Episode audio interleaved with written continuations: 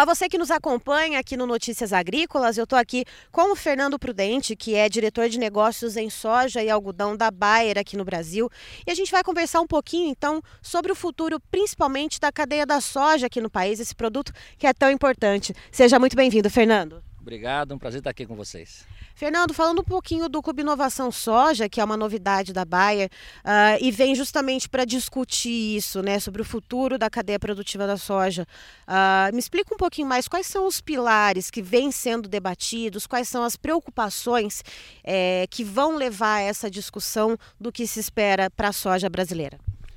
Acho que eu começaria até um pouco antes. A, a cultura da soja hoje ela é referência mundial. Somos o primeiro em produção, somos o primeiro em exportação. E para chegar nesse momento, com o avanço em produtividade e área plantada, se deu justamente pela união, pela coalizão de vários segmentos que já atuam no mercado da soja. Essa iniciativa visa estruturar um pouco mais e dar continuidade nesse trabalho conjunto com todos os, os players do mercado da cultura da soja. Nós tivemos aqui com 120 pessoas, representando 48 entidades, associações de todos os segmentos, produtores, ah, sementeiros, governo, enfim, ah, com objetivo comum. Como podemos nos preparar para os próximos desafios que com certeza virão, que já temos, ah, e sendo que o objetivo é o mesmo, como podemos utilizar essa força em conjunto para trabalhar. E temos desafios já acontecendo. Nós temos desafios de mercado, como é que vai, como vai ser essa evolução de mercado, os principais compradores, como para onde China vai, como que vem, ah, leis ambientais, sustentabilidade, demandas dos nossos consumidores na Europa, enfim, são vários temas que já estão acontecendo eh, e temas novos que apareçam. Então a ideia do Clube da Soja, se fosse resumir em uma linha, seria defesa e incentivo da inovação, tecnologia e sustentabilidade na cultura da soja.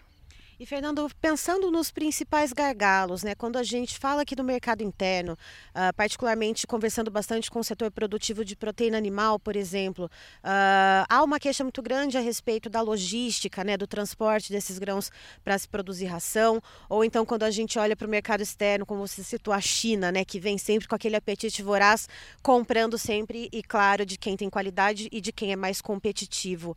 Uh, Quais são os gargalos principais que você elencaria nessa, nesse sentido para a cadeia da soja?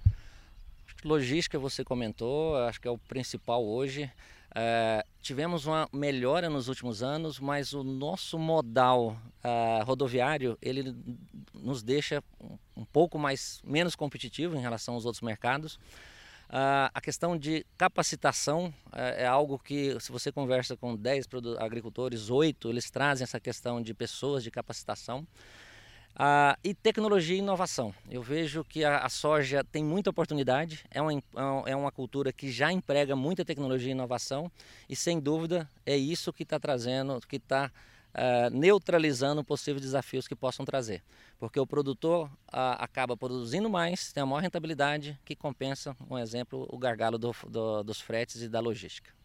E Fernando, é, pensando nessa questão da capacitação que você falou e desses trabalhos né, em descobertas tecnológicas, uh, como que a gente pode juntar, unir esses dois, esses dois braços, né? Porque a gente precisa ter um produtor ou um trabalhador no campo capacitado para utilizar as novas tecnologias, seja de manejo, seja de sementes com tecnologia embarcada, junto então com essa tecnologia que é produzida em laboratório. Como que a gente pode unir esses dois fatores? Esse é o desafio e eu falo para você, tinha um, um, velho ditado, antigamente quem não estudasse uh, ia para a roça. Hoje quem não estuda não consegue ficar, nem, na roça nem fica, consegue né? nem na roça. Ah, tirando a brincadeira, é, hoje o agro ele está muito tecnificado, nós temos grandes empresas, máquinas de mais de 3 milhões de reais e demanda qualificação. Então esse é o desafio, uh, nós precisamos, existem vagas Hoje nós temos ofertas, está maior do que a, a oferta, tá maior, a demanda está maior que a oferta, justamente por causa de capacitação. E a, a função das federações, de é, órgãos que trabalham capacitação é muito importante. E a Bayer também tem um, um papel para cada tecnologia que a gente lança, nós temos todo o cuidado de novo, na construção com toda a cadeia, mas principalmente capacitar os nossos usuários, os agricultores, para usar essa tecnologia. Nós temos um exemplo do ano passado, nós fizemos uma capacitação de mais de 40 mil aplicadores pensando em qualificar esses agricultores para melhor condução da sua lavoura. E Fernando, a gente falou de questões um pouco conceituais, falamos de conhecimento, então, para poder fazer esse manejo, para poder ter uma produtividade melhor, da pesquisa e desenvolvimento. Mas e as questões, vamos dizer assim, naturais, questões de pragas e doenças? O que, que se vê hoje de maior desafio e o que, que se enxerga para o futuro? O que, que o, o, o produtor de soja, o que, que as grandes empresas estão vendo, estão vislumbrando para o futuro que se venha, então, em, em relação a pragas e doenças? A resposta começa: o Brasil é o maior país em produção em agricultura tropical. Temperaturas altas, insolação alta e muita chuva. Ah, isso é o ambiente perfeito para desenvolvimento de pragas e doenças. Ah, o que que num cenário sem você ter a proteção, sem investimentos em tecnologias, com certeza nós não teríamos essa produtividade com essa rentabilidade que nós temos hoje. Uh, e a Bayer tem um papel fundamental. Hoje nós somos líderes nessa, em lançamento de inovação em tecnologia. E trazendo um exemplo de controle de pragas, as tecnologias lançadas recentemente pela Bayer são fundamentais para trazer, é, trabalhar esse manejo e trabalhar a, o resultado do agricultor. Um exemplo é a Intacta 2 Extend, que estamos no segundo ano comercial, uh, e ela tem controle várias lagartas, controle, manejo flexível para herbicidas e tem trazido um, um, novo patamar de produtividade na agricultura brasileira.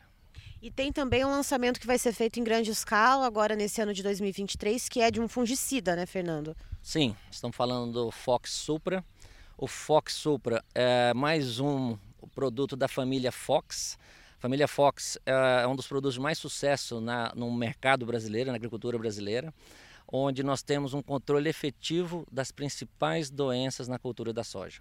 O Fox Supra ele vem para entrar junto com o manejo de Fox Expro, onde esses dois produtos nós acreditamos que será a melhor, será não, já é a melhor uh, tratamento para a cultura da soja, focando as principais doenças da cultura da soja, ferrugem, oídio em algumas regiões, mas é uma grande aposta para o agricultor brasileiro para trazer mais qualidade e mais rentabilidade. Tá aí então Fernando Prudente, que é diretor de negócios para a área de soja e algodão da Bayer aqui no Brasil, falando um pouquinho então dos principais desafios que a cadeia da produção de soja brasileira vislumbra então para os próximos anos e trazendo também novidades a respeito de lançamentos. Muito obrigada, Fernando. Obrigado, um prazer estar com vocês.